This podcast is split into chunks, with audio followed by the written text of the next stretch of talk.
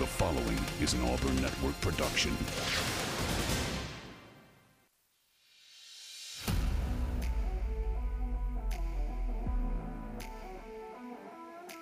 You are on the line.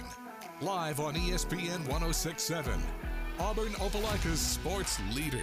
Online at ESPNAU.com or on the ESPN 106.7 app. To be on the line, call in at 334-321-1390 or toll free at 888-382-7502. You are on the line with Jacob Goins and Carter Bird. You're on the line here on ESPN 106.7, Auburn Opelika sports leader. Happy Wednesday, everybody. Hope you're doing well on this Wednesday, May 17th, 2023. This is On the Line, the show that tells you like it is and holds nothing back. I'm Jacob Goins. He is Carter Bird with you on ESPN 106.7, Auburn Opelika sports leader for the next 2 hours, talking all things Auburn athletics, things going on in the sports world. Lots to talk about today. We have more Auburn football news that we got late yesterday afternoon after we were already off the air, right around 5:30, 6 o'clock. Tried to allude to it some, felt like it was coming. Apparently another school was weirdly overconfident, and it didn't work out for him. Yeah, a school that, felt really good about him. West Virginia. Yeah. Odd. How about that? I talked to him a little bit, but and saw him talk about it on his show today. But our friend Zach Blackerby talked about how he had West Virginia fans hopping in his YouTube comments for yesterday's show before the announcement, talking about how they were going to land Larry Nixon. Well, they were wrong. And so we will talk about that. Auburn, Hugh Freeze does it again in the transfer portal. We'll talk about the linebacker commit coming up today. Also, Auburn had a wide receiver on campus yesterday that sort of snuck up on everybody. And so we'll talk about that situation as well.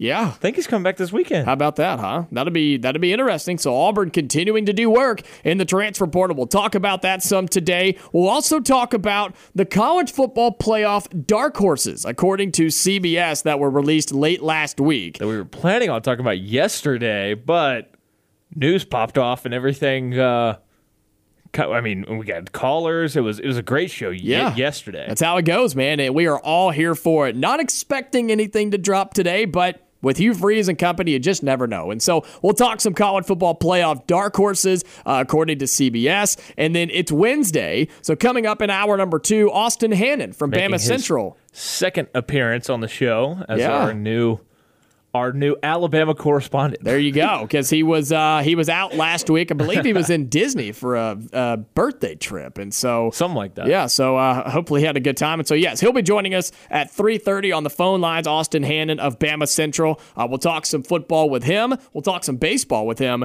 as well, and softball. We definitely have to talk some baseball with him, because when I talked to him the first time he came on a couple weeks ago, the Alabama baseball situation was starting to bubble, but we didn't know the extent, and boy, has that changed. And it's not the only situation like that out there. You got Iowa and Iowa State doing similar stuff. Yeah, and so we'll see what the temperature is right now in Tuscaloosa around the baseball program and get the inside on what's happening with football as well. So that's what's coming up today here on the Wednesday edition of On the Line. But until Austin comes on, phone lines are open. Give us a call. We'd love to hear from you. 334-321-1390. That number again, 334-321-1390. You can also tweet at us. You can reach out to us on Twitter at ESPN1067 with your comments or questions, and we'll respond to you right here on the air and read those aloud. So give us a call, 334-321-1390. Want to hear your thoughts about Auburn getting another transfer portal commit, this time at the linebacker spot. It's on the defensive side of the football. We knew Auburn needed help. The linebacker room was one of the thinnest on the entire team, if not the thinnest on the entire team. And Auburn goes and gets their second North Texas transfer. It's the linebacker Larry Nixon III. Carter is a guy that we talked about. We figured this was going to happen. I felt really good about it for the last 5 days or so. And here it is. And it happened yesterday afternoon. And Auburn has what will be, again, I said this a bunch yesterday, and I'll say it again today, an immediate impact player at the linebacker spot. He walks in and he starts at the will linebacker spot because you've also got a couple dudes that I think might be real breakout stars for Auburn this year at the linebacker position. I look at the Ole Miss transfer, Austin Keys, who you want to talk about a guy who's going to be a thumper. You want to talk about somebody who's going to play that Mike linebacker position and run through somebody's soul. This dude's 6'2", 240. We haven't seen an Auburn linebacker weigh 240 that's going to get on the field in so long, and he's probably going to be your middle linebacker. We heard all the stuff about Robert Woodyard coming along this past year, especially this spring. I think you're going to see him play a lot. But look, it cannot be denied, nobody has the experience that Larry Nixon has. He's got 245 tackles in his career at North Texas. I'm curious, that's probably relatively close. That's not that far off from the total number of tackles the Auburn linebacker room has, considering the just lack of experience in that group. Now, you've got a bunch of guys. You've got some depth now. I think you've got 5-6 guys you feel comfortable with, and most of the time you're running two linebacker spots. Mm-hmm. So you're basically three deep at linebacker, and that's without having anybody else emerge. Yeah, Nixon last year at North Texas in the Conference USA, he was all Conference USA with 105 tackles, so had triple-digit tackles at that linebacker spot for the Mean Green. I love that. Love that mascot, and I love the name. I love when they wear the jerseys and it says Mean Green across the front. I think that's sick. But, yeah, 105 tackles, and then in 4 total years there at North Texas, had 245 tackles, 11.5 tackles for loss, and 5.5 sacks. And his numbers really just got better as every year went on. And that's why you saw 105 of those 245 tackles were all last year. What I love about him, what I really do, is with your additions yesterday, and there's some jokes firing off about, buddy of mine, a lot of people may know him as Charlie Five on the Auburn message boards. He is calling North Texas the Auburn's farm team. The North Texas Mean Green farm team is what he's calling them right now for Auburn. Because I'm fine with it. You go pick off probably their most dynamic, explosive playmaker on offense and their best or second best player on defense. They had another linebacker who's a stud last year at North Texas, and they played next to each other.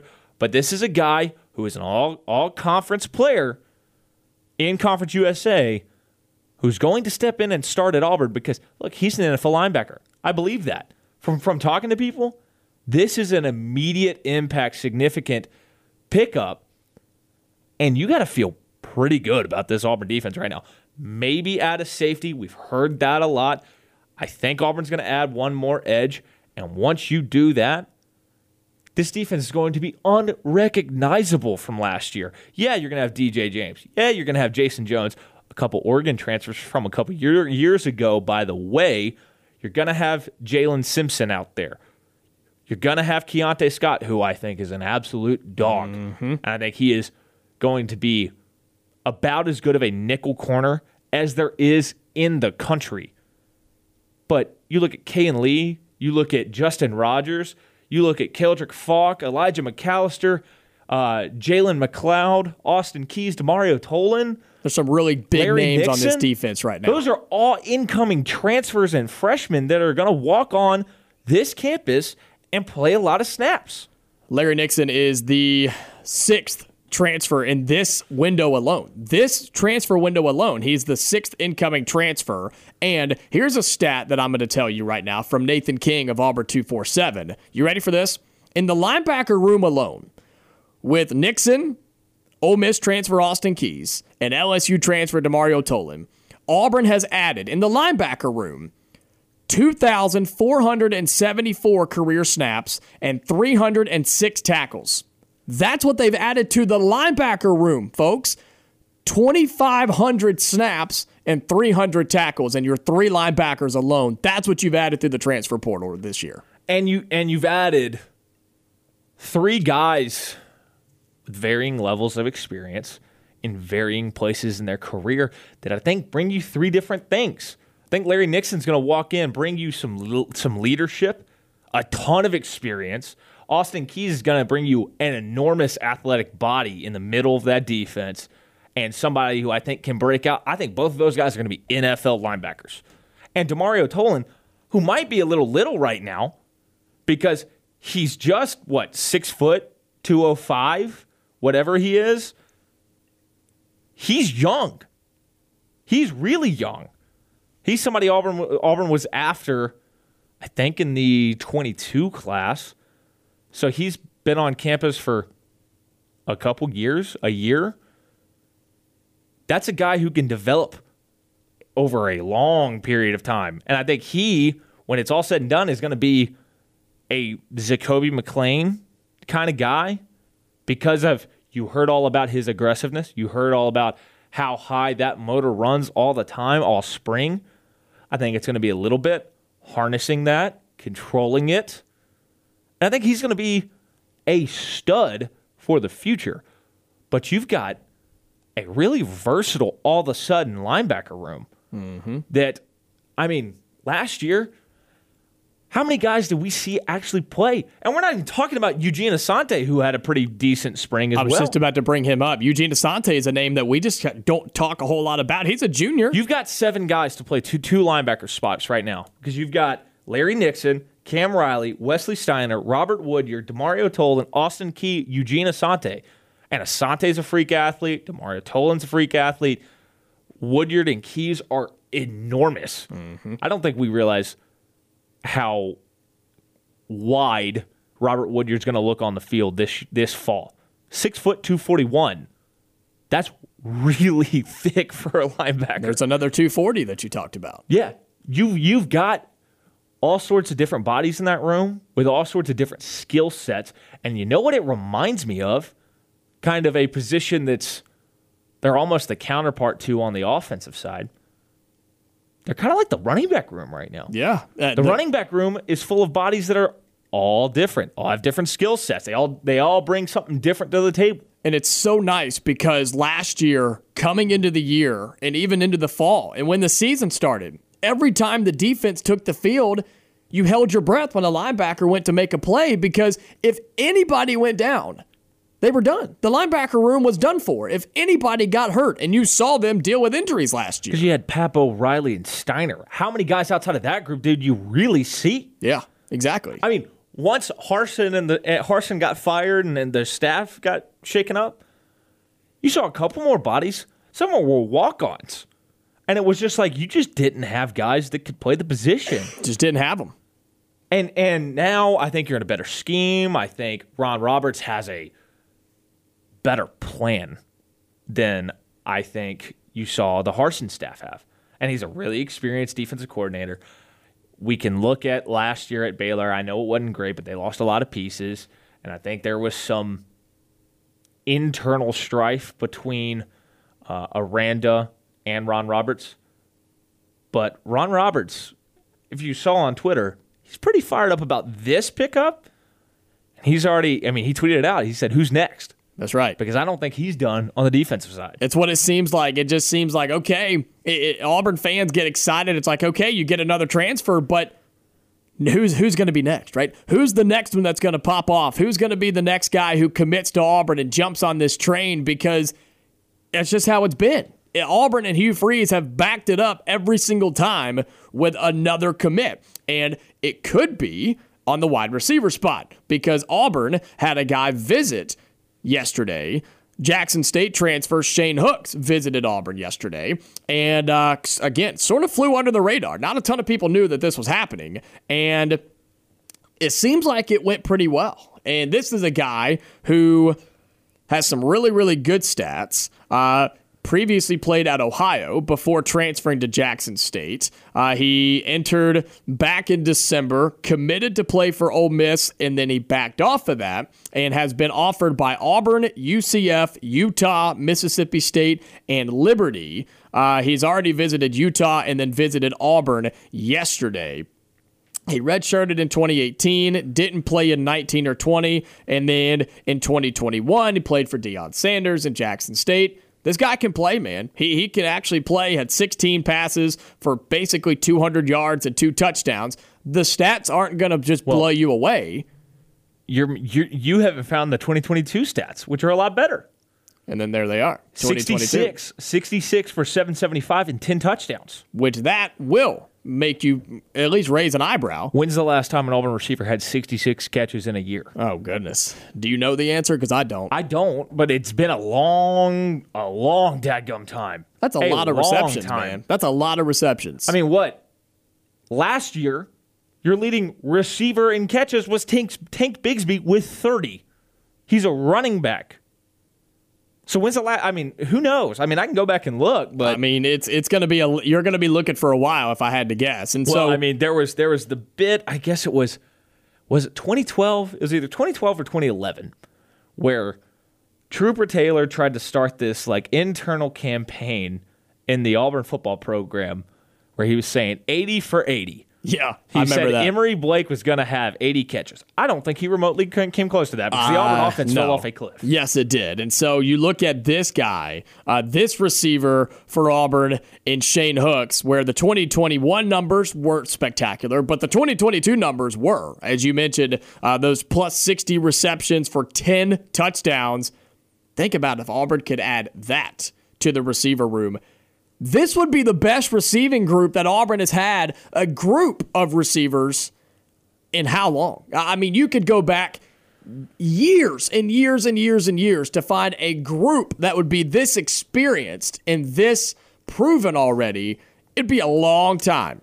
Here's your answer. The last time an Auburn receiver had, and this makes a lot of sense because he and his quarterback set the record for most passes between a duo in Auburn history. Ryan Davis, 2018, 69 catches. There you go. He was a solid player, man. Ryan Davis was a lot of fun. Back half of 2017. He was a lot of fun. He's not fast. He was not fast, but he was as quick as anybody out there. And I think back to who was the Alabama safety that went in the second round to the Giants in the 2018 draft? That Eli Apple? Was it Xavier McKinney? Oh, Apple was Xavier McKinney. Ohio State. McKinney, yeah. He just absolutely juked him out of his shoes like baseball turning the wrong way. Now, he didn't have the breakaway speed because Xavier McKinney ran him down so fast. Which is why he's playing in the pros. But, yeah, no, he was good. Ryan Davis had 84 catches in 2017. Interesting. How about that? That would not have been my guess, I don't think. But there you go. But if you go and add somebody like Shane Hooks, who had 60-plus receptions. Again, it's at Jackson State, and we talked about this yesterday. It doesn't matter where they're coming from. This guy had 60 receptions for 10 touchdowns. That's impressive in whatever level. That's impressive in high school. That's impressive at community college or in the SEC. It doesn't matter. Those are good numbers, and Auburn has already added some really, really good players at the receiver position. We saw one already just a few days ago. And you have Caleb Burton and Jyaire Shorter who are already in the receiver room from the transfer portal. Yeah. No, I think you've done a great job with this room already. And yet again, let's talk about the guys you just let into this room with, or you brought into this room with Jyaire Shorter and with Caleb Burton. The skill sets are very different there. Mm-hmm. You got a 5'11", 170 guy from Ohio State who's a little bit more of that Ohio State build of receiver that we've seen. Garrett Wilson, Chris Olave, guys like JSN, all these guys. And then you've got Jyaire Shorter at 6'2", 218, he will walk in, and the only guy who I think can challenge him in terms of physicality, going up and getting balls, and just beating a DB one-on-one, who has the ability to do it, is probably Cam Brown. But he will walk in and be the most physical receiver on Auburn's team, and probably the best at going up and just winning a 50-50 ball. That's maybe been the most underrated part of his game when we've talked about him. The stats show you he's a deep ball guy, and he can make an impact on 1 or 2 catches a game, because that's what he did at North Texas. But you dig into it, he is really good in contested catches, and on 50-50 balls, beating a DB for a football. And that's going to be huge to add to this Auburn roster. When I look at Shane Hooks and Jyaire Shorter before we get to break, you have guys that have experience. Shane Hooks is a grad transfer. Sure, he took 2 years off, didn't play, but he has experience in the college game and the college level. And outside of Caleb Burton, who hasn't played a down but has the upside probably more than any of them, you're bringing in experienced players who know the game of football at the college level and can all gel and use that to their advantage. And I think that's something that Hugh Freeze and this entire coaching staff on both sides of the football have tried to do. They've tried to go get guys that can be plug-and-chug players immediately. I mean, can go and play them right now. And so that's what's exciting. Auburn picks up a linebacker commit. A receiver was on campus yesterday. We'll continue to talk about this. We'd love to hear from you and your thoughts on this. 334-321-1390. Got to get to a break. Back inside the studio here at ESPN 106.7, Auburn Opelika sports leader for the Wednesday edition of On the Line. Talking Auburn football, we went really long in that first segment, but just excited talking about the linebacker commit Larry Nixon and the wide receiver who visited campus yesterday. Don't worry, we'll talk more about it as the show goes on, and we'd still love to hear from you on your thoughts on all of that. 334-321-1390. But question of the day, really quick. We got a few minutes before we get out of here for the bottom of the hour break. Question of the day to you, Carter. How excited are you about the brand new college football video game that is coming back after way too long of not having one, where players will have their name and image in the game? They can opt into it. I think they can opt into it. Yes, they can opt into it. And so you'll have real players, real names, real stats coming in the brand new college football video game. This is big news for the players and the athletes, but it's big news for us, the players, on the video game itself. I am super excited. Are you? I mean, did you play the old college football video games? Yeah, I'm a kid that grew up in America. Yes. I mean, there's a reason why it's like considered the best video game, sports video game maybe ever. And it's so much better than Madden, because I hate Madden. Madden's trash. I can't stand Madden. They've repackaged the same game for a decade, and I mean, there was, 3 years ago that on Madden, if you went into practice mode, it was like the 2021 game. And if you go look up, because there's the stands on the practice field when you go into practice mode, you go up in instant replay and look at the little lining of the fence on the stands, and it literally said Madden 19 on it in the 21 game. I'm not shocked. I'm not shocked. But it works, and they make money on it, so credit to them. But the college football game is so much better, and it's so much more fun. And, yes, it was announced today that athletes, the college football players, can opt in for their name and image to be in the video game, and they said it's coming out next year. And, man, I'm excited. I don't know if how many of our listeners played it growing up or play it now. I mean, there are still people that grind the college football game today. I mean, they still grind it because they download rosters and stuff like that. Oh, well, I mean, I'm just saying the dynasty that I built, I mean, I became the greatest coach of all time at Wake Forest. So proud of you. Wake Forest? Yeah. Heck yeah. Won like... Why didn't you pick Northwestern? 5 national champions. Well, I mean, I haven't played the game in 3 years. I hadn't even gone to Northwestern yet. Oh, that's fair. Well, that's fair. No, I bust it out every now and then on the PlayStation 3 and will play once a year maybe. But there are people that legitimately play it every single day. I played a really mean, nasty middle linebacker spy with the same guy for 4 straight years. Yes. We just sat there and we waited for the halfback screen. You could read it and you pick that thing off and go the other way for a pick six every time. You were winning games by 28 points, weren't you? Oh yeah. Oh, yeah. Yeah. Well, look, I'm excited, man. I mean, it's going to be a lot of fun. It'll be being able to relive playing college football on the video game like we used to, and getting to play with today's teams, today's rosters, today's stats. I mean, it's going to be a lot of fun because, look, there's some really good players in the game of college football, man, and it's exciting. It's just one of those games that we grew up playing on and so many people loved. And we haven't had a new one in so long. I mean, it's been, 10 years almost since we've had a brand new college football game. And good for the athletes, man. Good for the football players if they decide to opt into it.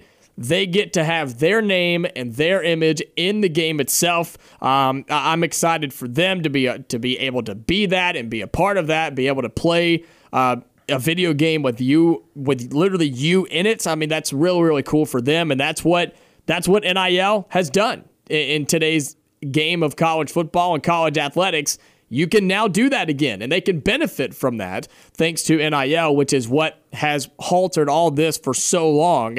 But it's official. It's coming next year, and I hope our listeners are as excited as we are, because as soon as it comes out, or I'm going to pre-order it, and it's going to be a lot of fun. So the new college football game coming. I wanted to mention that really quick because, again, I think it's really, really cool for the players and for everybody that gets to play it. And so that's coming up next year. But when we come back, we're going to talk the college football playoff dark horses for this year, according to CBS. And Auburn fans are going to like one of the teams that's on the list, I have a feeling.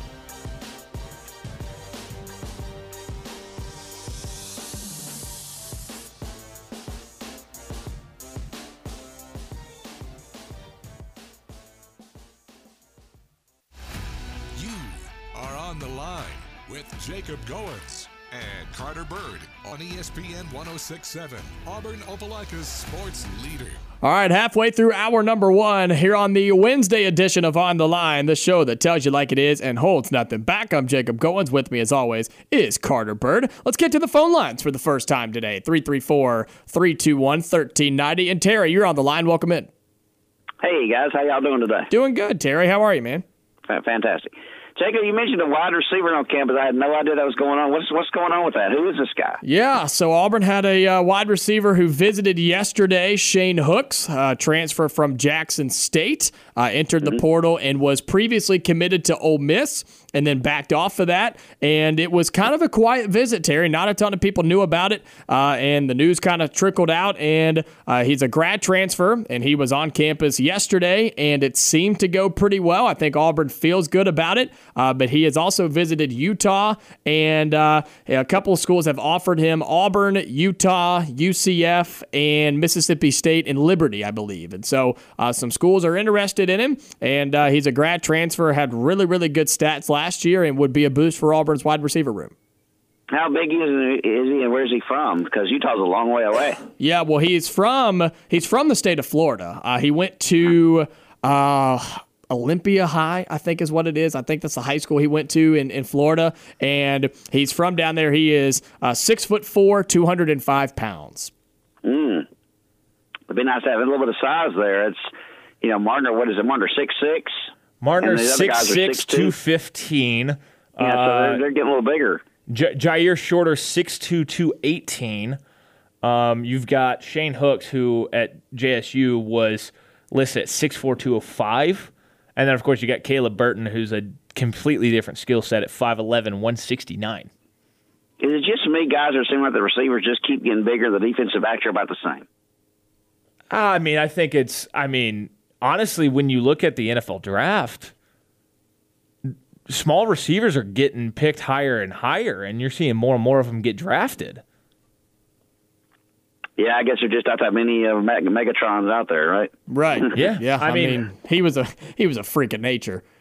Julio Jones, that kind of build, and then you've got A.J. Brown and DK Metcalf. And outside of that, there's not many wide receivers that jump out to me as enormous, freakish frames like that. Yeah, I remember years ago I was over in the ESPN Zone in Atlanta, and I ran into the Falcons were playing the Detroit Lions, and we ran into Scott Mitchell, and he was like 6'5", 235, and I thought he was a defensive end. Yeah, there's been some guys like that over the past 10 years in the pros that have been just monsters. But think about some of the best receivers in the pros right now. Devontae Adams, he's big, but he's not Megatron big. And when I think of him, I don't think of him as like this. I really do think of Julio Jones and A.J. Brown kind of as smaller versions of Calvin Johnson. But, Devontae Adams, I don't look at him that way. I just think he's an unbelievable route runner. I think he is physical, yeah. Yeah, but he's not going to go up. He's 6'1", 215. Yeah. You know what I think of, Jacob? I think of in my day that all would have been tight ends. I mean, back in the day, yeah. Terry, I mean, I think something you've got going on right now, yeah. I think when you've got that really big frame, I think those guys are becoming tight ends. I mean, look at your Travis Kelce, your Darren Wallers, your all of these tight ends that you see in the NFL now. The tight end position in the NFL is as athletic and as fast as we've ever seen. They're a bigger receiving threat than ever. Yeah, Carter, but like I heard a guy say, there's no between being big and being able to put that hand in the dirt to do. So, yeah, and that's what the tight end, you got to be able to do, and receivers as well, but tight ends especially since they're closer to the line, you got to be able to catch, right. But you better be able to block too. I forgot about Chase Claypool. Chase Claypool's enormous. Have we realized how big he is? I guess not. 6'4", 238. I did not know he was that big. Holy smokes. I didn't know he was that big. I didn't either. Appreciate it, guys. Have a good day. Appreciate the call, Terry. Good to hear from you. Yes, Auburn had a receiver on campus yesterday, Shane Hooks, the grad transfer from Jackson State. And so, Terry, we appreciate the call. Always good to hear from you. 334-321-1390. We'll talk some more about that later on. Want to get to a topic that we were going to talk about yesterday. What, did you discover somebody else who's massive that we didn't know about? Well, the second and third tallest receivers in the NFL last year. Or Alan Lazard and Christian Watson. Look at your Packers. Hey, man. Of course, I mean, one of them's gone now. Yeah, one of them's gone, and the other one you'll never know about because he doesn't have anybody to throw him the football, but it's fine. Okay, Mike Evans is really tall, but I don't view him as, like, massive in his frame. No, I wouldn't say he's massive. He was in college, and that's what made him good was Johnny Manziel would just throw it up in the air, and he'd go up and get 50-50 balls. He's bigger than I thought. He's 231. How about that? Mike Evans is? Mm-hmm. Really? Okay. But Claypool and Metcalf at 238 and 235 are the two biggest. But then look at the other biggest receivers in the NFL. The not biggest, but like the best. You look at Jamar Chase, who is nowhere near that size. Yeah. I mean, well, Chase is thicker than you realize. But when you look at a guy like Devonta Smith, who just got taken in the first round at 170 pounds, and you have Marquise Hollywood Brown, 170 as well. Look at the guys that got drafted high this year. This was the highest and most we've seen a bunch of really small receivers taken in the NFL draft. Yeah, that's fair. Well, Terry, we appreciate the call talking about some receivers. Again, we'll talk some more about the receiver that was on campus and the linebacker commit that Auburn picked up yesterday. But dark horses for the college football playoff, according to CBS Sports. Now, this is something, it's really interesting. And again, I want to remind people of a dark horse. When you are considered a dark horse, you're not a favorite to make the playoff. You're not supposed to make the playoff. But these teams, according to CBS Sports, could be a team that if they have a miracle season, could find their way in on the back door into the college football playoff. And I think this list is really, really interesting. And I want us to talk about this just a little bit. We'll go through the conferences. They list one team per conference. Starting in the ACC, Carter, you like this team. NC State is the dark horse, according to CBS, to make a college football playoff, the Wolfpack in 2023. I don't know how I feel about it, but at the same time, the ACC is still not good. There's two teams, and it's everybody else. Last year, I would have said absolutely. Absolutely. I don't think it's going to happen this year. I don't see it. I don't see it because when you look at, you lose Devin Leary. You bring in Brennan Armstrong. At 100% healthy, at their best, that's a downgrade. When you look around the rest of that conference, I think Clemson's going to be better. I think FSU is going to be significantly better. I think FSU's my runaway favorite to win the ACC. FSU is going to be a legitimate college football playoff caliber team this year, I think. Miami has to get better because it can't get worse. You look at, I mean, Duke. Duke is in year two with Mike Elko. Riley Leonard is back. They're going to be better. Just the teams in the triangle of Raleigh, Durham, and Chapel Hill. UNC. You've got Drake May, who's, second best Heisman odds in the country? Mm-hmm. Going to be a top three pick in next year's NFL draft? I think the ACC is going to be a little bit tougher this year. They need it. They need it desperately. And so NC State, according to CBS, the dark horse to make the Heisman or make the college football playoff, according to CBS. And we'd love to get your thoughts on this as we sort of break all this down. I thought it was an interesting piece, and I wanted to at least run through it because as we get down to the SEC, Auburn fans may like the answer. But according to the Big Ten, or according to CBS out of the Big Ten, it's Wisconsin. And I don't hate the pick because of what the Big Ten is and how it is structured. No. Because of what the Big Ten West is. Yes, correct. Because of what the Big Ten West is. Wisconsin with, if you remember, their new head coach is Luke Fickell from Cincinnati, who took Cincinnati to a college football playoff. They've brought in some talent. They're having a quarterback battle. Wisconsin should be in a pretty decent spot. Are they going to be better than Ohio State, Michigan, or Penn State? No, they will not. But they don't have to be better than those teams because they're on the opposite side of the Big Ten and they can get to Indianapolis, and all it takes is one game for them to be a two-loss team and make the college football playoff if you're the Wisconsin Badgers. I don't hate that as a dark horse option, the Wisconsin Badgers out of the Big Ten to make the college football playoff. And I'll tell you another thing that I think is going to be fascinating about that team. They upgraded at quarterback. You lose Graham Mertz to Florida, which, I mean, I don't think there's that many Wisconsin right. fans crying about that. But you bring in Tanner Mordecai, who is at SMU, who, just to give you a picture of what his previous 2 years were at SMU, 67.8% passing in 2021, 3,600 yards, 39 touchdowns, 12 interceptions. The following year, 65% passer, 3,500 yards, 33 touchdowns, 10 interceptions. I mean, Graham Mertz could never. I mean, you're upgrading there, and you go get Phil Longo, who called that phenomenal offense at UNC with Drake May. I think that Wisconsin offense has a chance to be a little more dynamic. You got a really good defensive coach, and I mean, I think it's gonna be intriguing. And I think we looked at the schedule. I think it's manageable. It is manageable, and again, you don't have to be the best team in the Big Ten to have a chance. All you have to do if you're Wisconsin is get to Indianapolis and take on Ohio State in the Big Ten championship game, and you've got a chance to make some noise in the college football playoff. I mean, it's the thing where the Big Ten West champion is a sacrificial lamb to Ohio State or Michigan, unless you're Northwestern, because somehow they've played a couple tougher games against Ohio State in that matchup. It seems to be Wisconsin and Purdue, and then Northwestern slides in every now and then. Let me tell you, let's clear something up. Northwestern's not winning the West this year. We appreciate you clearing the air on that one. Well, look. Shocking, I know. Yeah, well, here's another not shocker. Texas Tech is the pick out of the Big 12 to be the dark horse for a college football playoff under new head coach Joey McGuire. No chance.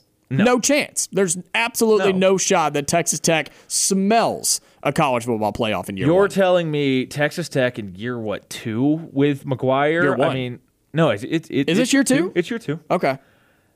It ain't happening. And even more so when you pull up the schedule and they've got Oregon in week two. Yes, it's at home, but they're not there yet. Oregon by double digits. They have to play Oregon, at West Virginia, at Baylor, who's going to be better, K-State, who is still my favorite team in the Big 12. Love that team. I mean, Chris Kleiman is an unbelievable coach, and congrats to him, by the way, on his extension. Yeah. Which K-State got a heck of a deal. It's a great value for that contract because I don't think it's that expensive when you look at other coaches. Are they your pick to win the Big 12, K-State, as of right now? No, because I think Texas is going to actually win it this year. He said with a disappointment in his voice. But this Texas Tech team, they had to go to BYU. Loss. I mean, BYU's a tough place. Provo's a tough place to go. Yeah. You got to play TCU, at Kansas, who you got to assume is going to be better, at Texas, and play UCF. It's not an easy schedule. No. And look, I know it's a dark horse pick by CBS to pick Texas Tech. They're not supposed to make it. They're not supposed to get close. I'd be shocked if they get to 8 wins. Yeah. I'd be shocked if they get to 8 wins. I'm with you on that. I don't like the Texas Tech pick. I think there are other teams out of the Big 12 that you could pick as a, quote, dark horse to make the college football playoff, but that's what CBS picked. When we come back, we'll wrap up hour number one. We'll give you the team that they picked out of the Pac-12 and the team they picked out of the SEC. Stick around. You want to hear who these two teams are.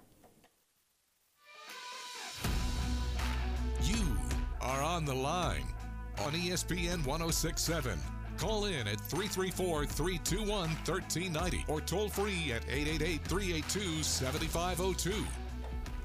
Wrapping up hour number one here on the Wednesday edition of On the Line, talking college football playoff dark horses according to CBS Sports. We talked about the team out of the ACC, NC State. We talked about Wisconsin out of the Big Ten. We talked about Texas Tech out of the Big 12. Again, this is all according to CBS Sports, and this is who they picked for dark horses for the college football playoff coming up in 2023. The team out of the Pac-12, I love their pick out of the Pac-12. Oregon State, the Beavers, are the pick for the dark horse for the college football playoff. I like this pick a lot, Carter. I do. I like Oregon State. I think they have a chance to make some noise in the Pac-12. Yes, they would have to win, and given what the Pac-12 is, you pretty much have to go undefeated or only have one loss. But you look at their schedule, it's doable, man. You get all your big games at home. Home against Utah. Home against UCLA. Home against Washington. Yeah, you do have to go to Oregon, but that's the toughest road game on your schedule. And I like this Oregon State team with DJU, who is now their starting quarterback. I mean, it's when you look at this schedule, it's about as easy of a schedule as you can get to navigate to those last two games, because you do get kind of Utah at home, isolated at home. I'm going to say isolated because you're at Wazoo before and at Cal. I think you should win those games, and you could have gotten a lot more challenging games. Then you get UCLA after the Cal at home, which I love that. The two of the three G5 games to open, or I guess UC Davis is a FCS team, so they're not G5. But your two G5 games at the beginning of the schedule at San Jose State, don't love that because they have a chance to. They have every so often they're a pretty solid team. San Diego State, kind of similar. At least you get them at home. But when you look, they have a chance to be in the thick of the Pac-12 North by the time they get to that Washington game, and they could have everything to play for, which would certainly be it would be big for this Oregon State program that's pretty downtrodden. They've been in the bottom of that league. They were a laughingstock of college football with Kansas for a long time. Mm-hmm. I mean, it's been since what? Last time that they were like consistently anything was when Brandon Cooks was there? Maybe. Yeah, maybe. And you look at their schedule, and like you said, man, at the end of the year for Oregon State, that matchup with Washington in Corvallis, and then the final game of the regular season on the road in Eugene, those could be massive games in college football. Some of the biggest games in college football if those three teams are at the top of the Pac-12 like we think they can be. I love the Oregon State pick as a dark horse for the Heisman. A true dark horse for the college football playoff. I keep saying the Heisman. I don't mean to say that. Dark horse for the college football playoff. I love the pick of Oregon State to try to do that. The team out of the SEC, we told you if you've been around with us, we told you if you're an Auburn fan, you're going to like the pick. According to CBS Sports, their dark horse to make the college football playoff out of the SEC is Auburn under head coach Hugh Freeze in year one. And I think it's a great pick. And no bias, I think it's a really, really good pick out of all the teams in the SEC, given what all the teams have done in the offseason, the additions they've made at coaching and player-wise. Auburn is a legitimate dark horse if they continue to add and they get better and they get some wins on the field. Yeah, you could say Auburn could be a dark horse for the college football playoff, absolutely. Well, yeah, and we talk about when nobody expects anything from Auburn. Auburn always rises to the occasion and shows you something. I mean, 2012, worst year in modern Auburn history. Really, I think it legitimately might be ever, going 3-9. Gene Chizik gets fired 2 years after the national championship. Gus Malzahn walks in, figures out a way to take that team to the national championship game. 2017, 2019, you've had some up years. 2004, the year after JetGate. I mean, this has happened before. 1993, You got a new coach there.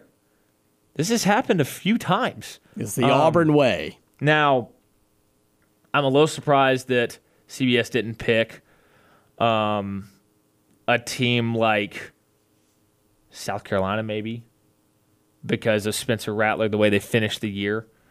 But, I mean, it's a favorable schedule for Auburn because Auburn's had the most ridiculous schedule for years. It's Auburn and Arkansas consistently are competing for the hardest schedule in the Power Five because nobody else in America has to play Texas A&M, LSU, Alabama, Ole Miss, teams like that, the entire SEC West, and Georgia. Mm-hmm. Nobody else does it. And Auburn consistently, I mean, you go back to 2019, that schedule is stupid. Yeah, it's ridiculous. Because you open with Oregon, you play, I think, a decent Tulane team out of conference or in a G5 game, but you're at A&M, at Florida. That's a good Florida team, too. At LSU, Joe Burrow. And then you got Georgia, Alabama, Ole Miss, at Arkansas. I mean, I think when it was all said and done, Auburn played 6 of the top 11 that year.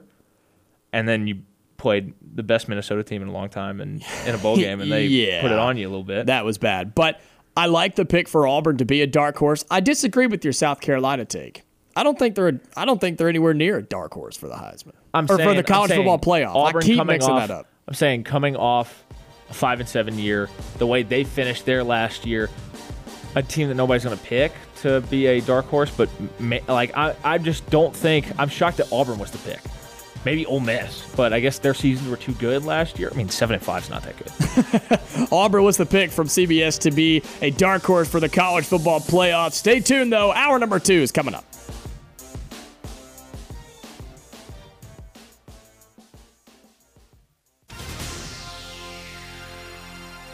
The following is an Auburn Network production.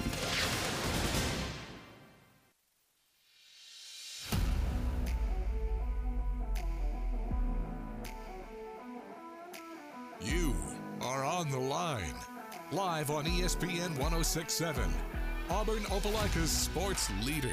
Online at ESPNAU.com or on the ESPN 106.7 app. To be on the line, call in at 334-321-1390 or toll free at 888-382-7502.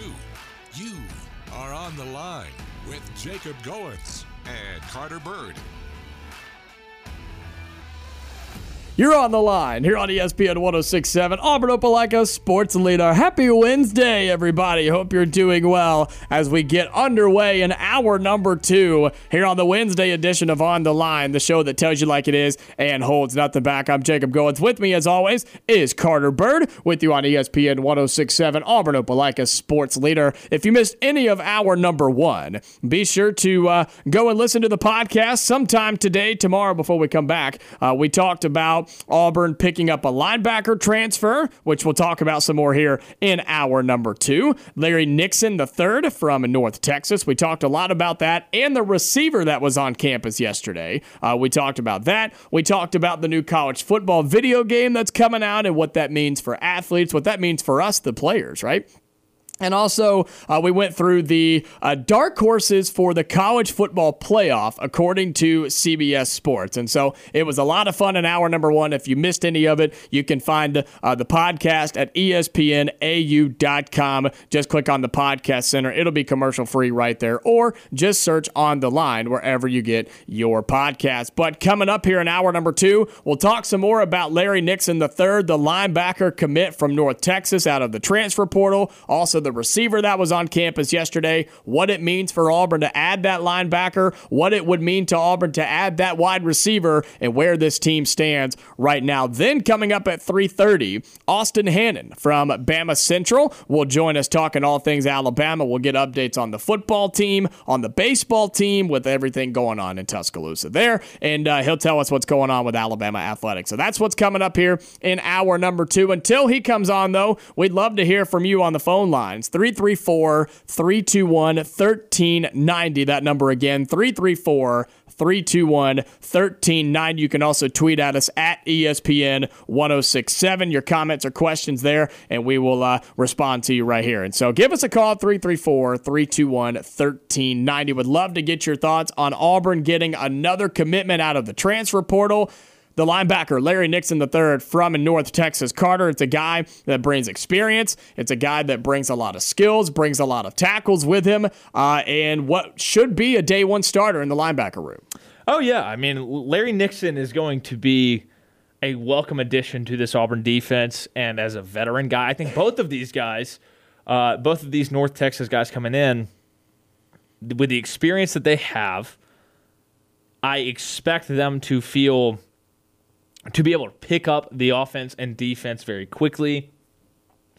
And Larry Nixon being, I mean, I think they both started college in 2018, so they've been on a college team for a long time. Larry Nixon will bring some leadership, so will Jyaire Shorter. I think Jyaire Shorter in his interview after the commitment was basically saying, hey, like, we ran basically this offense at North Texas. And I think when you dig into that, I think I saw the Auburn message board poster, J-Head, who always has good information. He was saying that the more he dug into it, the co-offensive coordinators at North Texas both have connections to Philip Montgomery, to Auburn's new offensive coordinator. And, yeah, I mean, it'll be interesting. It will be to see how they pick up the scheme, how quickly they can slot into significant roles. And I think you could see both of these guys start. I think Jyaire Shorter is going to start opposite Camden Brown out wide. And then you've got a couple guys who can play that slot position in Javarius Johnson, Caleb Burton. Who knows what happens with Coy Moore. I think he'll play. I don't know. I don't think his role is going to be as significant as it was last year. Not that... I mean, 301 yards receiving is not mind-blowing anyway. But I think this gives you a lot of depth at linebacker, and I think you feel a lot better because I don't know how many guys you felt in that linebacker room you felt 100% were ready to lead that room. Because the production, I mean, your most experienced guys are Cam Riley and Austin Keys, I guess Wesley Steiner. We haven't seen them take a lead linebacker role. I think this is the type of leadership you bring into that room, and I think it'll pay dividends this year. And you need it. I mean, we talked about it back in the first hour about how last year at this time we were scared for the linebacker room. We were worried about what the linebacker room was and what it could be if literally one guy got hurt. And so I just don't think you have any worries about that. I mean, look, injuries happen in football, and especially in the SEC on the defensive side. But if for some reason, God forbid, a linebacker does go down for Auburn, you don't feel like you're in the dark, and you don't feel like you're doom and gloomed if you're Auburn, because you have other guys who can step in and play. You have depth at the linebacker spot, which is something that just hasn't happened a whole lot. Auburn hasn't had depth, it seems like, in years at any spot. And so with Larry Nixon, who committed yesterday, the linebacker from North Texas, you also had a wide receiver visit yesterday, the transfer from Jackson State, who is getting some offers from a couple of places. He visited Utah already. Shane Hooks visited Auburn yesterday, has offers from Mississippi State and Auburn and Utah. And so with that being said, we know what Auburn's already brought in at wide receiver through the transfer portal. What if they were to bring in another guy who's a grad transfer with more experience and a lot of good numbers? It would just boost a wide receiver room for whoever the quarterback is in 2023. Yeah, I mean, you are always looking to add guys, add quality depth, and it feels like Caleb Burton is a certain skill set that they feel like they've addressed at 5'11", 169, somebody who can play that slot position. Probably going to be one of the better route runners and a guy who can get some separation on this in this receiver room. You look at the other guys that this staff has brought in, I think they're looking for some size, and I think they're looking for some guys who can go win 50-50 balls, make the contested catches, whether it be Nick Mardner at 6'6", 215. We saw what he did at Hawaii 2 years ago, last year at Cincinnati. I mean, it was okay. It wasn't great. Jyaire Shorter has a chance to be special. Shane Hooks could be another great addition. And at 6'4", 205, 210, another big body. I think that you're starting to see those feel like those. Hugh Freeze has always had those big receivers, a couple of them, whether it be A.J. Brown, DK Metcalf, even some other guys when you look at it. Treadwell, guys who can run some pretty good routes, but they're going to use their body to go get the football. And when you're bringing in a new quarterback, when you know you've got a receiving room that maybe hasn't met the expectations for the spring, you got to go add. You got to go create competition. And either the guys in that room are going to step up and be difference makers because of the competition, or these new guys are going to get on the field. And regardless, what I promise you is going to happen, the receivers this year for Auburn are going to be better than if Auburn just rolled with what was on the roster. Yeah, there's no doubt. I mean, you had to go and get receivers. You had to. And Auburn has done that. You've gotten Caleb Burton. You've got Nick Mardner. You have guys that you can rely on and you feel comfortable putting into either the starting role or the second or third guy off the bench at the receiver spot. And you also went and got a quarterback who you have good confidence in to throw the football to them and get it to them on time and on target. But for Auburn in general, they're not done. They're not stopping. And that's what I think is really, really impressive when it comes to Hugh Freeze and this staff is they are constantly working in recruiting, in the transfer portal. They are constantly working and they're never satisfied. And I think that's where Auburn fans are right now, is the fact that you're excited about another transfer, but you almost, Auburn fans, in a good way, may start to get a little guilty, and they may start to get a little ahead of themselves and say, oh, well, that's great, but who's next, right? Who's the next commitment going to be? That's a great pickup in the linebacker spot, but who's the next commitment going to be? And how refreshing is it that we can sit here and talk about that and say, this is great, what else can they do? You know what I want to see? I want to see if these additions, I mean, obviously the addition of Jyaire Shorter and Caleb Burton is not going to help you with Shane Hooks, but I do think the addition of Peyton Thorne absolutely is helpful with both of these guys. But on the defensive end, I want to see if the addition of Larry Nixon and some of these other pieces helps you with a guy like Isaac Ukwu or Steven Sings, the Liberty edge, or maybe a safety out there, because I think we are, like I said yesterday, I think we're getting to the end. These are the finishing touches on the year one Hugh Freeze masterpiece here. And when I say masterpiece, don't take that as Auburn's gonna go win the West and win the SEC and play for a college football playoff, play for a national championship. That's not gonna happen. But I think what he's done raises the floor significantly. I think your floor is now, I'd say somewhere around 6.5 wins. I'm close to saying 7. And I think your ceiling, 9.5 wins. I think 10 is the absolute max it out ceiling. 9 is probably what I'd be more comfortable saying. Mm-hmm. But you've got an Auburn team now that can go win some games. And we saw what they could do against Alabama at home last year. Right. Or 2 years ago, rather. This team's going to be more talented. It's going to be better coached. They're going to be in a scheme that fits their skill sets better. And this Alabama team that'll be coming into Auburn is going to be worse. So why can't you pull that upset when you took them 4 overtimes 2 years ago? Why can't you go steal a couple games?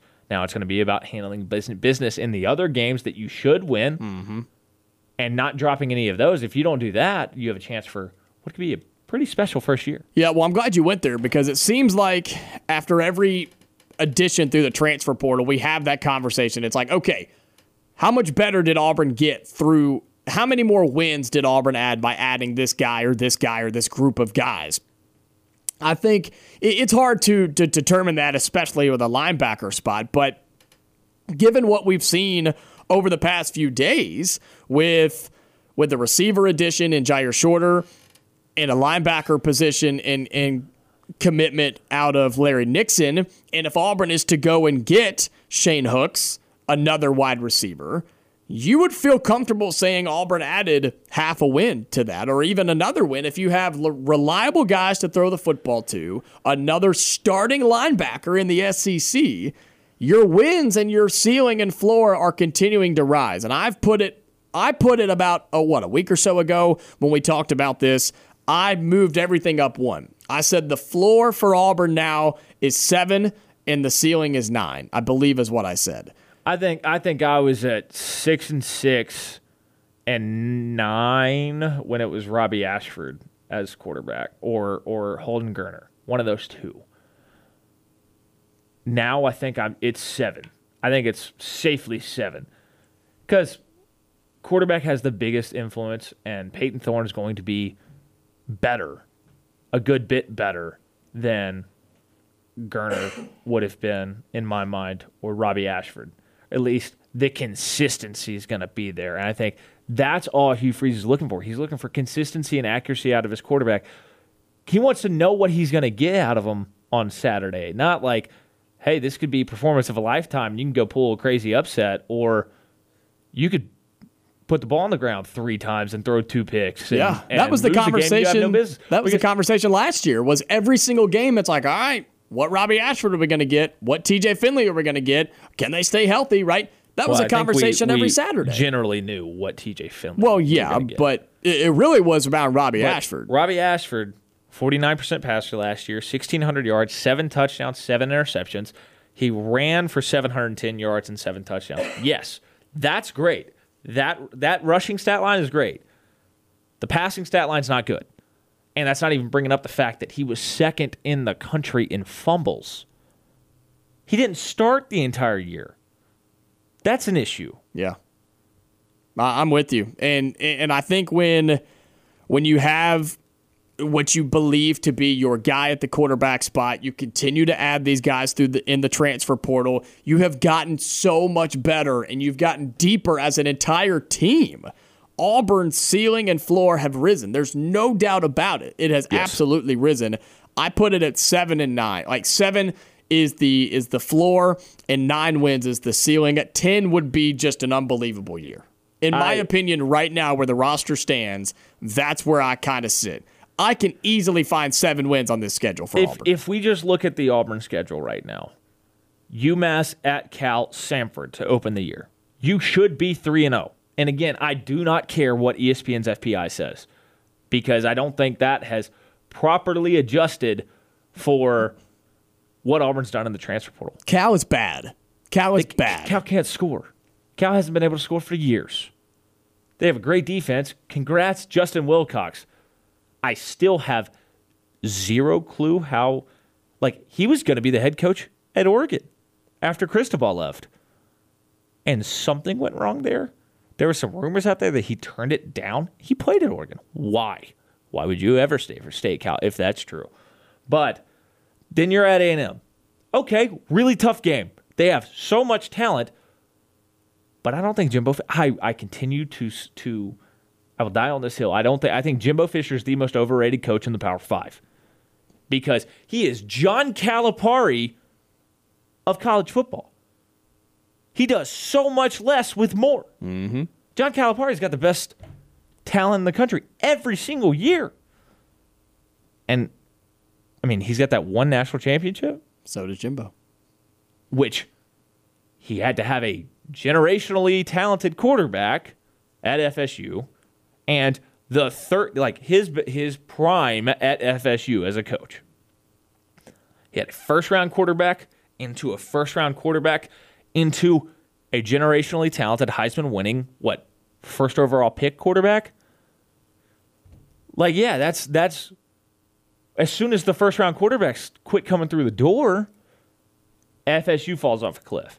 He goes to A&M. He has a little bit of an up year with Kellen Mond, a veteran, third, fourth year Kellen Mond, who's been the starter there for a long time. They're good. For a year, the COVID year, they got to double-digit wins? But I've never seen somebody take the talent that he has and consistently go 7-5, 8-4. Last year, you go even worse. You go 5-7. And that's a tough game for Auburn at Texas A&M in week four. It's tough. They have more talent. But I don't know what Jimbo Fisher and A&M is going to be this year. I don't know what Bobby Petrino is going to be like with that offense. I will give the edge to Texas A&M because it's in College Station, and the talent leans their way. But Auburn's got a shot. You're not going to beat Georgia. No, and that's what I was going to say. I want to keep talking about this when we come back because it's an interesting conversation talking about with the additions from the portal, what Auburn's floor and ceiling are right now for wins this coming year in 2023. Your first three games, you should go 3-0. Your next three games could be tough, and Auburn could see the momentum switch in the other direction. We'll talk about it when we come back. 334-321-1390. We'll be right back here on ESPN 106.7. You are on the line on ESPN 106.7. Online at espnau.com or on the ESPN 106.7 app.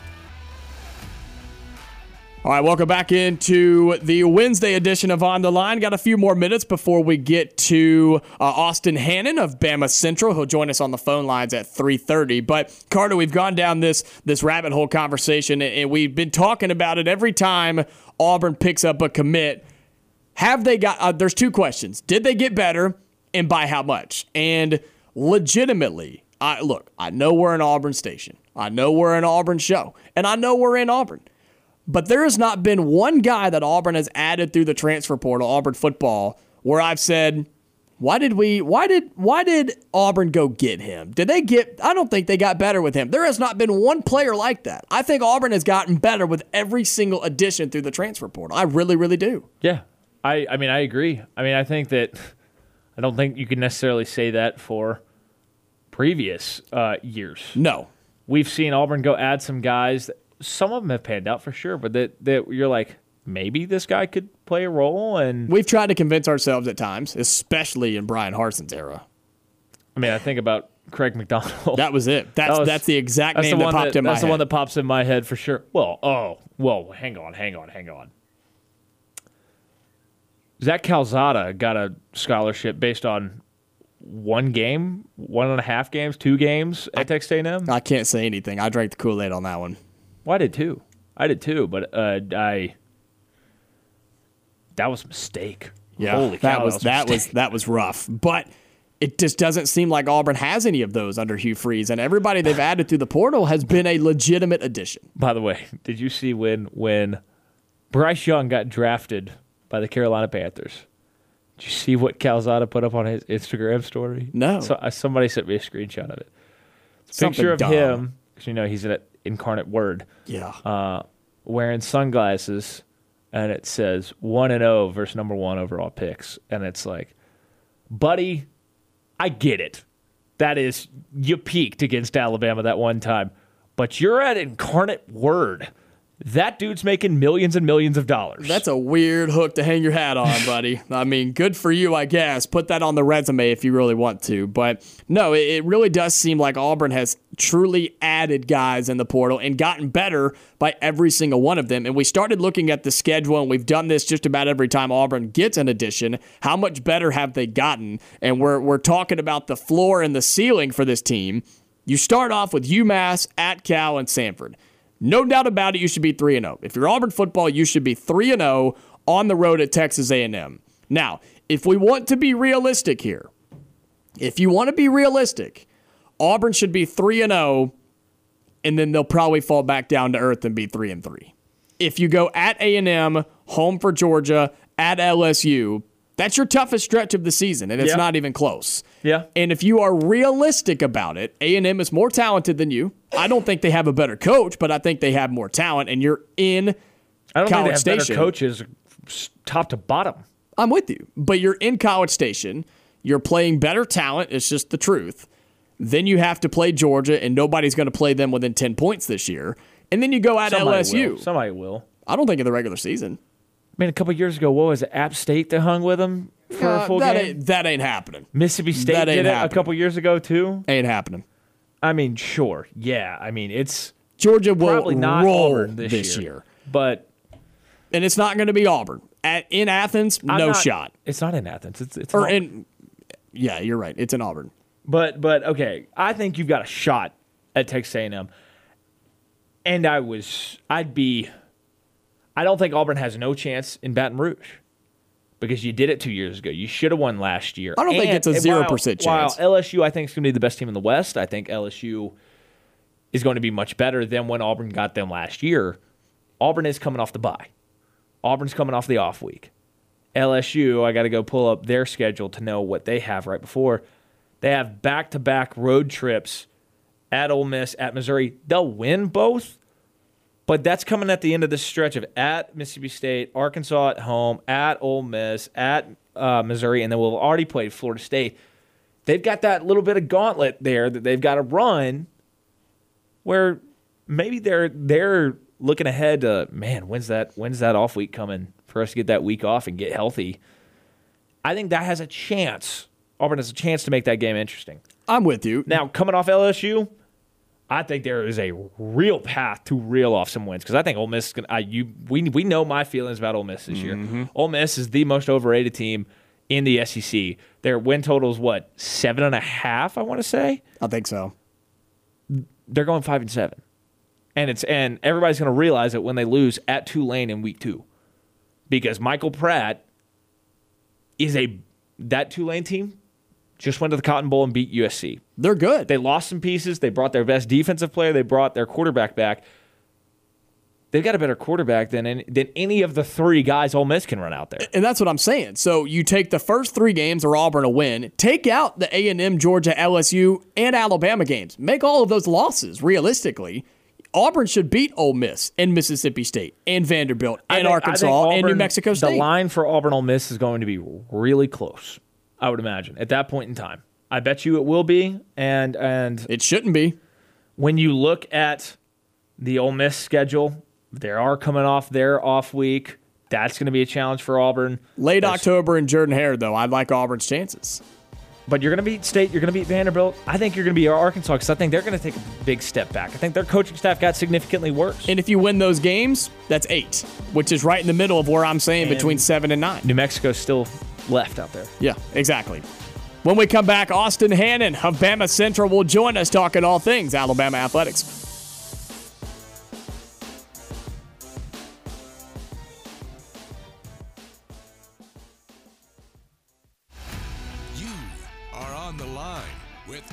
Goins and Carter Bird on ESPN 106.7, Auburn Opelika's sports leader. We got 30 minutes left here on the Wednesday edition of On the Line. I'm Jacob Goins. He is Carter Bird with you here on the Auburn Opelika Sports Leader, ESPN 106.7. And it's Wednesday at 3:30, which means Austin Hannon of Bama Central is joining us on the phone lines. Austin, it's been a little bit, brother. Hope all is well with you. Yeah, Jacob, Carter, how are we doing today? It's just another Wednesday here in the state of Alabama, I guess, right? That's right. There is plenty to talk about. There's no doubt about that. And we'll start with Alabama football as spring practice obviously wrapped up and the transfer portal still open for our listeners here in Auburn, Austin, who have not kept up with Alabama in the transfer portal much and haven't seen if they've added or lost anything. What can you tell us and our listeners on what Nick Saban and Alabama have been up to? Well, there's a couple of things. They really bolstered the secondary. That's a big one. I guess Auburn fans have probably already heard about it. They've been looking for a transfer portal quarterback for a while now as well. You have the income of Tyler Buchner from Notre Dame. He comes with Tommy Rees, the offensive coordinator. But a lot of these, these secondary guys I think are going to be a big deal. I thought the secondary was already in a good place even in the spring practice, but they came out. They got some veteran guys, including a guy from in the state at UAB, and I think it's going to be a good thing for the defense. When you look at this defense, you lose Will Anderson, you lose Henry Toto, but you have Kool-Aid McKistry, who are some other guys that you're looking to step up, take those leadership roles, and lead this Alabama defense for the 23 season. Yeah, I think Kool-Aid's the big name. He's going to be probably a first-round pick in this year's NFL draft. Or I should say 2024 NFL draft. We just had the one with Bryce Young going number 1, obviously. But I think Malachi Moore's a big name. He's also in the secondary. He's going to play either safety or in that star slot position. He was a huge, huge impact player 2 years ago or 3 years ago in that 2020 season when he started as a true freshman and had, I think, 4 interceptions, pick 6 and all that during Alabama's national championship season. Then he kind of sat the bench for 2 years when Brian Branch came around and kind of took over for his position. And now he's kind of back in that starting role. Would he transfer? No, he didn't. He came back. I mean, he's an in-state kid, so it wasn't that surprising. But he's going to kind of get one more year to do this thing on defense and kind of prove to the NFL that, you know, maybe he can be one of those guys next year. Austin, on the other side of the football, the big one that you mentioned it already, Alabama been looking for the quarterback. They got their guy in Caleb Buchner from Notre Dame. There was some excitement around it. Tyler Buchner, excuse me. Yeah, my apologies. Buchner, there was some excitement around it, and then there was also some hesitancy around it as well within Tuscaloosa and around the state of Alabama, and even around the country at times on if that is truly the guy for Alabama. How do you feel personally, Austin, about Buchner coming in and so far seeming to be the starter for 2023? Yeah, it'll be different. I mean, we haven't seen a quarterback competition in a couple of years. And a quarterback competition like this in a long time. I mean, I'm thinking back to, you know, A.J. McCarron versus Phillip Sims days way back when. Because even with the Jalen Tua thing, they were both great quarterbacks, right? They were both quarterbacks that, you know, could win a Heisman Trophy and could win a national championship. This situation's a little different. Everybody's pretty unproven. Buchner had his moments last year in South Bend, but he was not a full-year starter, and so he's going to have a lot to prove as well. So Simpson and Milroe, I still think, have the little advantage just because they've been around and, you know, they've been in the system and they've been around the guys. But I do think by at least week two next season, potentially even week one, it will be Tyler Buchner just because of the skill set he brings and his comfortability with the Tommy Rees offense that he got to see in college at Notre Dame. So it'll be interesting. I think they're all good candidates. Everybody, no matter who wins the job, is going to have to build on their football game. Nobody's perfect. Nobody's Bryce Young. So it's going to be a process, but I think there's a good reason that you can kind of afford a couple losses, or at least one, to make that college football playoff still. How do you feel about this Alabama quarterback room when you look around the SEC? Where do they stack up with everybody else? And, I mean, Auburn just landed Peyton Thorne. How do you feel about whoever the Alabama starter might be in a one-on-one matchup with Peyton Thorne about who you feel might be a better quarterback? Yeah, it's not going to be great. I mean, I wouldn't say they rank up there with the top in the conference yet. Obviously, when Mac Jones left a couple of years ago, Bryce Young comes in, and he was unproven. But then it seemed like off the jump, he kind of took over, and everybody was like, okay, this guy's great, and he wins the Heisman. And he went from a guy that had never played to a Heisman Trophy winner in 12 games. So I'm not saying that any of these quarterbacks have that kind of talent or are going to be that kind of player, but I don't think you ever really know who you've got, you know, in terms of across the SEC and across the country until you kind of get to see them play on the football field. And Austin, it seems, and from what we've seen so far, the projected win total for Alabama sitting right at around 10.5 wins. Obviously, a lot to happen between now and when the season starts, but do you feel that that's a fair number to put on an expectation from Alabama fans and from Nick Saban himself on this football team at 10.5 wins? I don't think that 10.5 has been any less than 10.5 over the last decade. So it doesn't surprise me that they're still coming in with that high expectation. I've looked at a bunch of, you know, way too early polls, and everybody's got Alabama in the top 5, but then everybody also is talking about the quarterback thing. So I think people still have a lot of confidence in Nick Saban's defense and the skilled players that are going to be around the quarterback. I don't know if I would take over or under. I'd probably go under 10.5 wins. I know that if there's any Alabama fans listening to this, they don't want to hear that. And they might not like me for saying that, but I think if it was me to take the bet, I'd probably go under just because of, you know, the uncertainty at the quarterback position, which, like I mentioned before, it could end up being a good thing and somebody, you know, breaks free of the other two and is a great player. But at this point in time, I don't have the confidence in that. So I think the team's definitely good enough to win 10 games. I think the floor has got to be probably 9 or 10 wins, but I don't know what the ceiling is yet. The ceiling at Alabama is always going to be a national championship, but how realistic that is this season with the teams that are around Alabama, I don't know. Austin Hannon of Bama Central joining us on the phone lines. Carter mentioned a second ago, Auburn picking up Peyton Thorne in the transfer portal. They continue to add linebackers and receivers and guys on both sides of the football. How are Alabama fans feeling, and what has their response been in Tuscaloosa in your eyes around the state of what Auburn is doing under head coach Hugh Freeze in year one? Yeah, I mean, it's a guy that Alabama fans are familiar with. Obviously, there was the big debate before he got hired, I think, from Bama fans and Auburn fans that were kind of like, should we hire him? You know, the past, he's done some not so good things. Can he become a better guy and coach this program? And get it out of where it was under Brian Harsin. And I think all the Auburn fans that are in the state were probably thinking, it's willing for me to get out of this state that I'm in, seeing how bad this Auburn football has been over the last, 2-3 seasons. You get a little bit of taste at the end of the season under Cadillac of good stuff. And now you got Hugh Freeze. He's beaten Alabama, obviously, a couple times at Ole Miss. He's a good football coach. He proved himself again at Liberty. But we'll see. I mean, I don't think any Auburn fan should expect, to be ahead of Alabama in the standings at the season's end. But I think Auburn definitely has something going for them now in the right direction, where I didn't think there was anything going in the right direction under Harsin a few years ago. So last night was the NBA draft lottery, and we know Brandon Miller's going to be a top pick in this draft. Some places I've seen him 2, some places I've seen him 3. When you look at Brandon Miller and how the lottery shaped up, where do you think he might end up, and where do Alabama fans want to see him? Yeah, it's interesting that last question you put into my brain. I tweeted out last night, and a lot of people got a little traction. Everybody kind of liked it. The idea of Bryce Young and Brandon Miller playing in the same city, which everybody knows that Bryce Young's in Charlotte now with the Panthers, and the Hornets hold that number 2 selection. I think he'd be a good fit there. The Charlotte's got so many problems with their franchise right now with not playing defense, and I think they just fired their coach, and they've got LaMelo Ball, who just had a really bad injury at the end of the year. But when you're a team that's in that kind of spot, you're looking for a guy to save your franchise, and I think Brandon Miller can be that kind of player in the NBA. I felt the same way and still feel the same way about Jabari Smith last year. I was really kind of rooting for Brandon Miller to go to Houston so they could play together. I saw the mock drafts earlier in the year had him going to Houston. But with the way the ping pong ball shook out, it's probably going to be Portland or Charlotte. And right now it's looking Charlotte. What Woj said last night, what everybody's kind of been saying, is that after the Wembenyama, big tank session that all this year was, San Antonio won it. They're going to get him. It's kind of it's all been said and done already. And who's going to go next?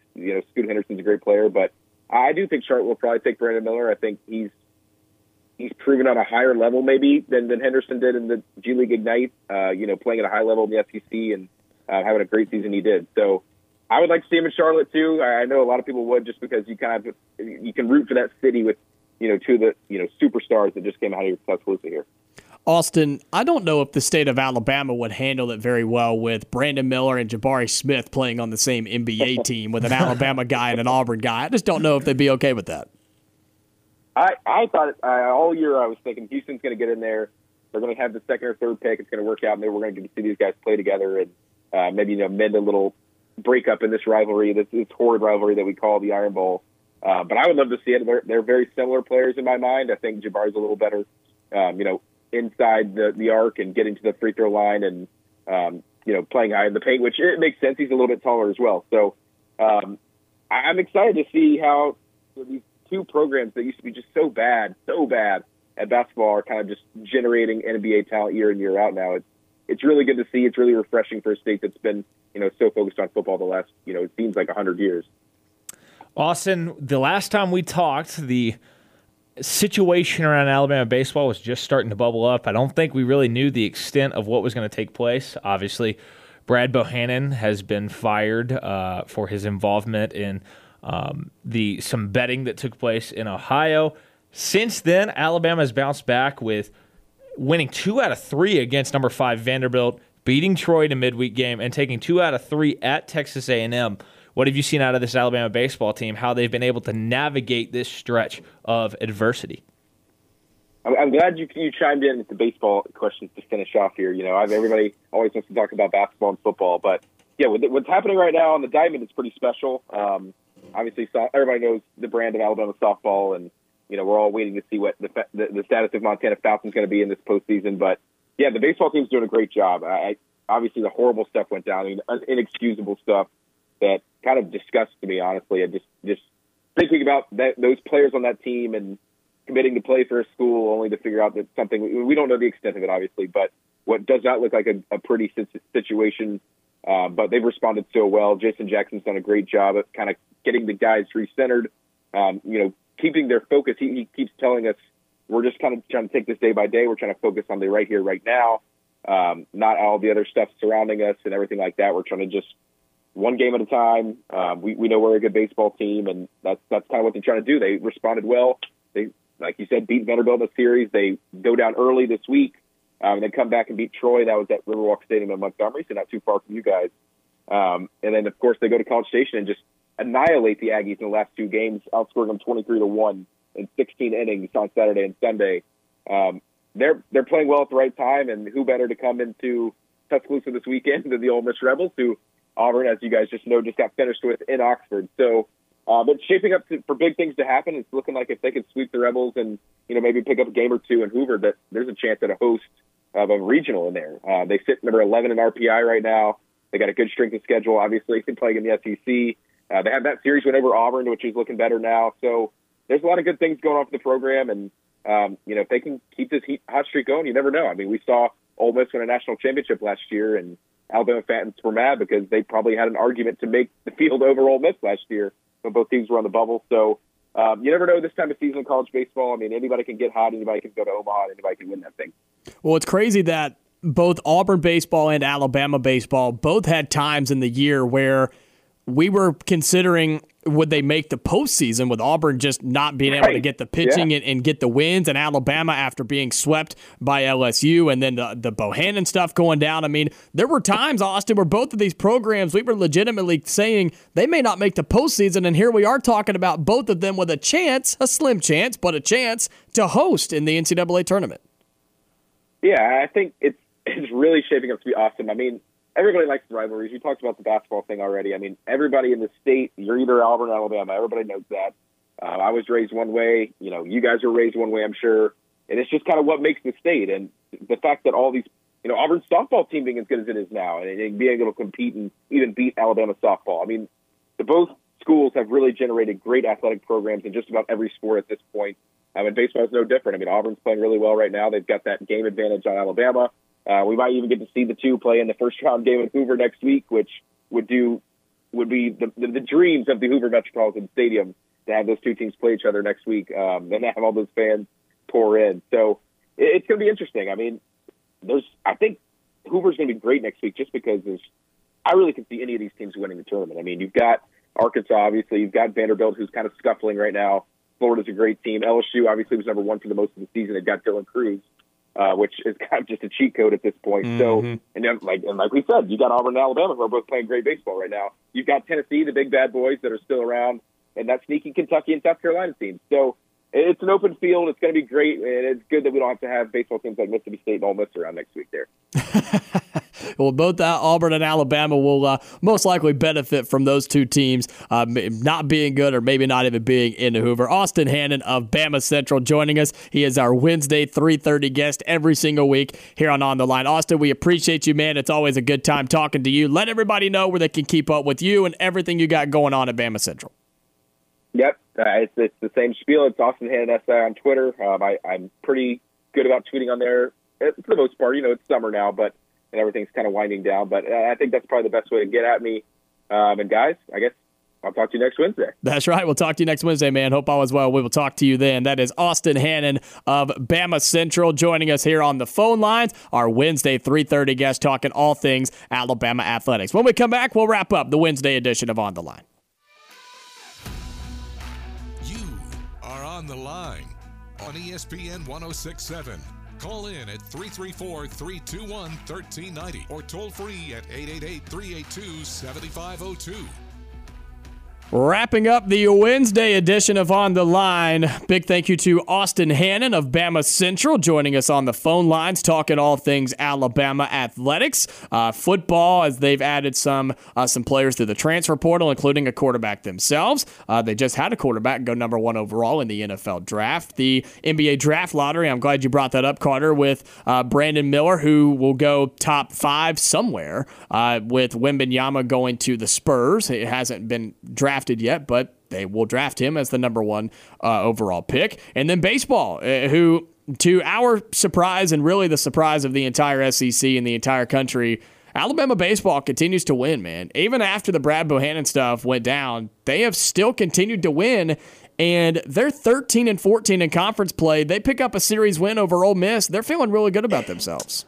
Yeah. I mean, you got to feel good if you're Alabama. You got to feel, after watching what Auburn did to Ole Miss, that you can handle business at home against this Ole Miss team that, I mean, their spirit has to be broken, right, after after last week? I mean, Ole Miss? Yeah. I mean, Alabama has to feel confident about taking at least 2 out of 3 in that series. Being in Tuscaloosa as well, no doubt. Yeah, and Alabama and should feel good.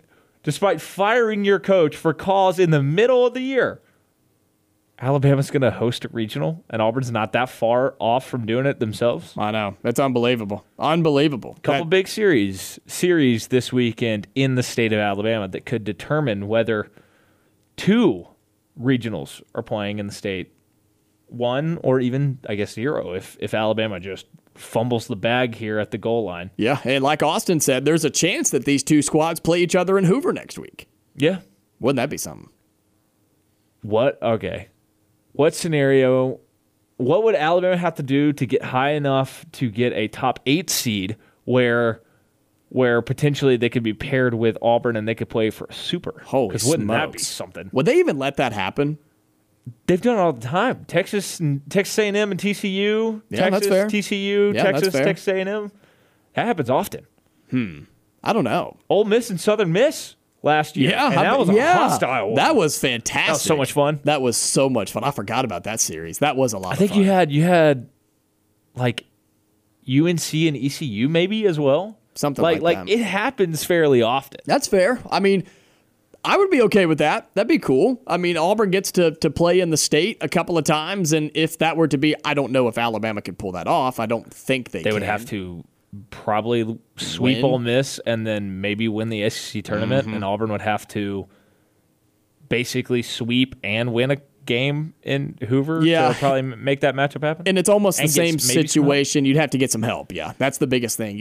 Alabama and Auburn would have to get some help for that. Not saying it can't happen, but maybe wouldn't hang your hat on that. But, again, we appreciate Austin Hannon joining us Wednesday guest, talking all things Alabama athletics from Bama Central. Go check him out. He does fantastic work. It's been a great show today. If you missed any of it, we've talked a lot about Auburn football, picking up the linebacker transfer Larry Nixon from North Texas. Also Auburn, who hosted a wide receiver yesterday from the transfer portal. And so if you missed that, we've talked some basketball. We've talked college football playoff dark horses. If you missed any of it, go and catch up with the podcast at ESPNAU.com. But we are out of time here on the Wednesday edition of On the Line. Come back tomorrow, 2 to 4, right here on ESPN 106.7. Stay safe. I'll talk to you later.